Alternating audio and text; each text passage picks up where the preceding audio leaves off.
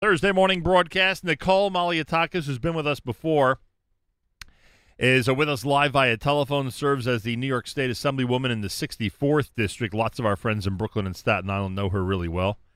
And she is with us live via telephone on this Thursday morning. Nicole, welcome back to JM and the AM. How are you?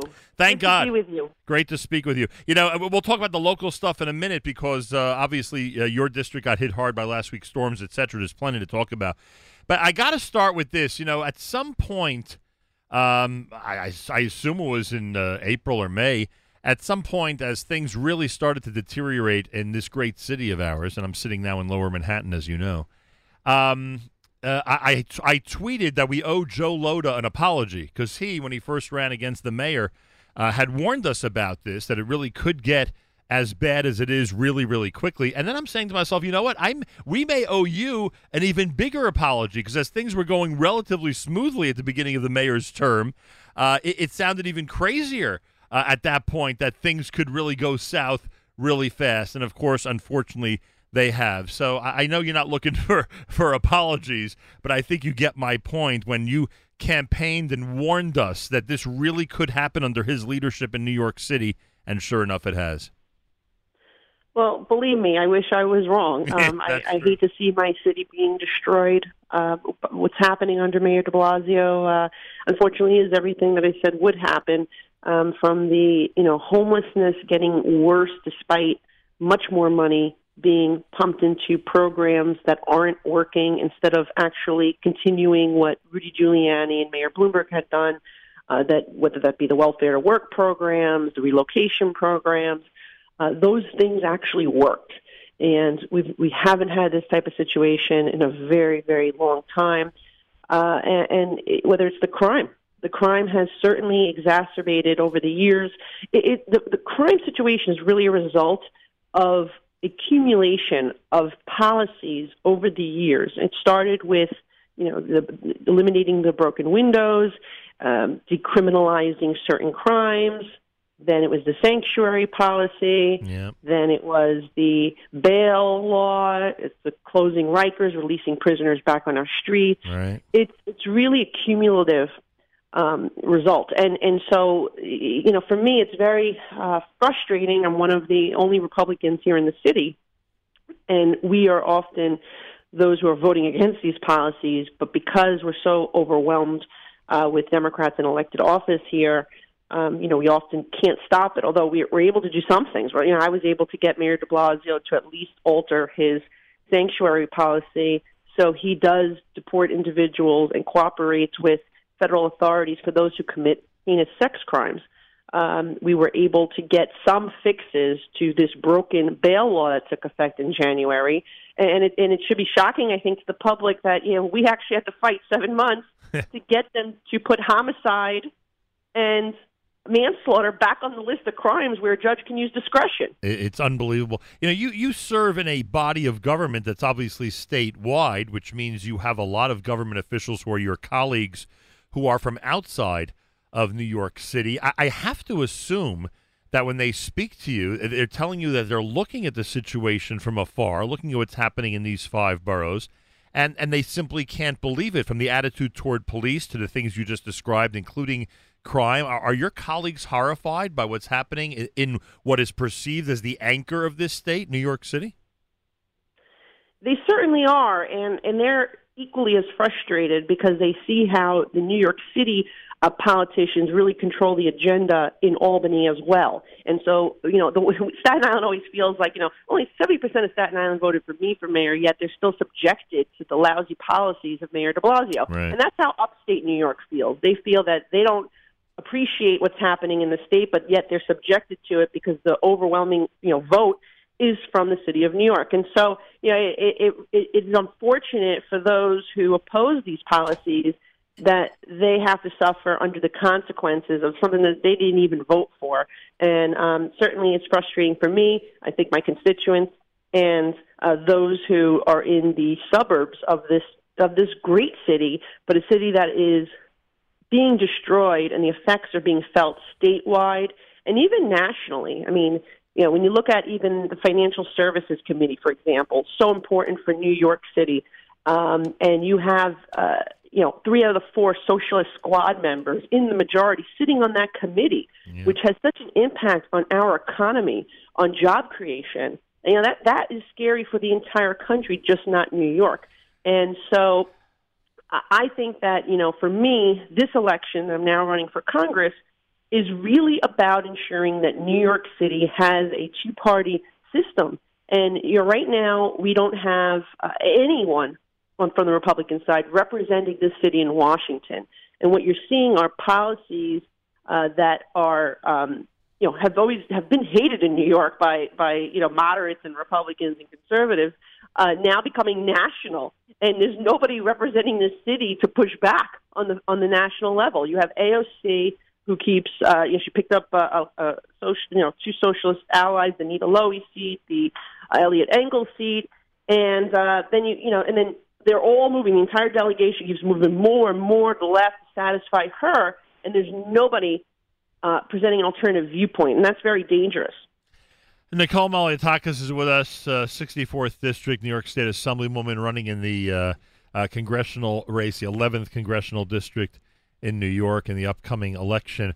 I said I'd ask you about the local situation. When you and I spoke off the air last week, we wanted to schedule this interview, and you said to me that there are thousands of trees down in Staten Island from the storm of the 4th of August, and you just had to deal with that and give all your attention to it. What's the update in terms of power and in terms of cleanup out on Staten? You know that I don't live on Staten Island, but as you know, I've spent a lot of time there over the last 3.5 decades, so I'm concerned about the borough. What's happening now? Well, the power's back. Everyone has their power fully restored. It did take longer than we had hoped, and partially, by the way, because Governor Cuomo had put a stop on some of these mutual aid crews coming in from other states because of his quarantine. So that was a small part of it. The other big part of it were just the number of downed trees that just came crashing down. And these are city trees, which the city, does have a responsibility here because they had been called previously to come and trim trees, or that trees were dying, that they should be removed, and they really neglected that responsibility. And now during this storm, we just saw how dangerous not maintaining their property, all the damage it could cause. I mean, at least a dozen trees that I personally called into parks, those have been removed, and they either were blocking roadways or they were on people's property or on people's homes. So, most of it seems to be resolved as of now.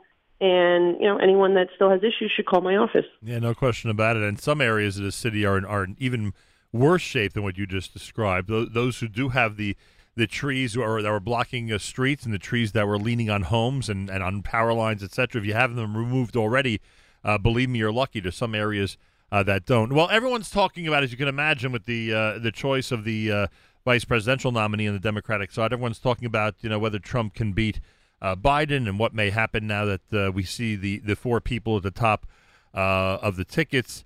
So what is your impression about what's going to happen nationally? And then locally, how difficult is this race going to be for you? Can you beat Rose in this election? Well, we absolutely can win this race, and our polling indicates that. And I think everything is going in the right direction where it should be going. This is a district which encompasses all of Staten Island and then southern sliver of Brooklyn, Bay Ridge, Diker Heights, some of Bensonhurst, Bath Beach, some of Gravesend, and a little bit of Sheepshead Bay. But we believe strongly that we can win this race. I've done it before. I've received 67% of the vote in the congressional district when I ran for mayor. I currently represent both sides of the bridge as a state assembly member. And we feel that, our policies, my positions, are much more in sync with the people of this district. Max Rose, ran as a moderate, then went to Washington and voted in lockstep with Nancy Pelosi and the members of the squad for some really disturbing policies. I mean, whether it was giving stimulus checks to illegal immigrants, that's something that he's pushing, as well as releasing federal convicts from jail. And, just things that people here are just so upset about. I mean, he supports closing Rikers Island, eliminating bail. These are policies that have made us less safe. He was actually marching in front of the 122 precinct here on Staten Island with individuals carrying signs and chanting, defund the police. These are not positions that people in this district overwhelmingly support. It's a fact, it's just overwhelmingly rejected by the people of this district. And so he's not representing the values of those who elected him, and I think that's going to be a rude awakening for him come November.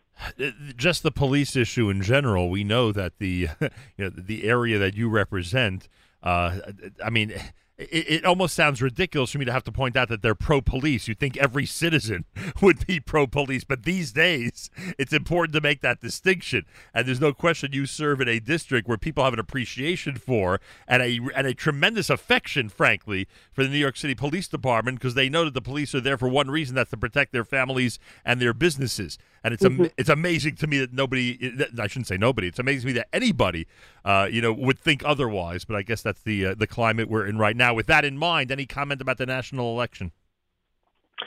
Look, I think President Trump will win again. He's going to be opening an office for he and I, a field operation in the district, which we're very excited about. He won this district by 10% in 2016. Max Rose voted to impeach him. And so we're going to win this district back and make sure that the president has a Congress that will actually work with him instead of always throwing roadblocks. I think we need a Congress that will actually work with him. At this point in time, is so critical coming out of this pandemic. We've learned a lot from COVID, where our flaws are in terms of health care. We have to fix that. We also need to reboot our economy completely, because those numbers that President Trump achieved, he's the only one that can get to where we were pre-COVID. And so we need to restore American jobs that were lost, and I'm looking forward to working with the president to do just that. And then public safety. He's the guy that stands with law and order, and that's why I stand with him on these issues that are so critical to American families. Kamala Harris, this was a pro-crime attorney general. This is somebody who wants to abolish ICE, that said that we need to end cash bail. No wonder Max Rose is so excited about her being the pick, because they are in sync on that issue. Ending cash bail. Imagine that New York policy that has been so destructive and created such lawlessness and anarchy, to now make that a federal policy. And I love I love how they call it bail reform, as if it reforms it in a positive way that's to the benefit of average citizens. Unbelievable. And that's what they tend to do, in Albany and in Washington, is give all these cute and fuzzy names. So exactly. Acts like they're positive things, and then they that's always been the game, unfortunately, in these bodies of legislatures. But the bottom line is, look, I think that public safety, the economy, healthcare, all major issues, not only here, but across the country. And I look forward to going to Washington, working with the president to address these issues, unlike this House of Representatives we have now, which just seem to serve as impediments and roadblocks. Only because of my insatiable curiosity, when you win, what happens to your assembly seat? Are people vying for it already? Yeah, so we have... both our nominees on both sides are already set. I'm supporting Michael Tannousis for my assembly seat. He's a former prosecutor. Again, public safety being a top issue, I think he would be a great voice in Albany to be able to push back, as I have over the years, and try to stop some of these bad policies from coming forward, but also being a voice of reason that's going to call out those who vote for them. And I think Michael Tannousis, with his experience, will be a great asset. And I'm hopeful that he's going to prevail as well in November, and I think we'll make a great team. Listen, Nicole, this is obviously an international entity, but we have a strong presence in Brooklyn and Staten Island. Please let us know what we can do between now and Election Day to help and get the word out. And your leadership is much appreciated. We regret, as I opened with, we regret that you are not now the mayor of the city of New York. And thanks so much for joining us this morning. I appreciate it. Thanks so much. Nicole Malliotakis, everybody, assemblywoman in the 65th district, 60. Let me get this right. There we go. In the 64th Assembly District in New York State, representing Staten Island and Brooklyn, now running for that congressional seat held by Max Rose. I don't know how members of our community who have seen, as she described, what Max Rose has done. I don't know how anyone cannot very, very seriously consider, if not 100% already make a commitment to her campaign, and we recommend you do so. And if you're in Brooklyn or in Staten Island in that congressional district, keep it in mind. We'll certainly remind you between now and Election Day.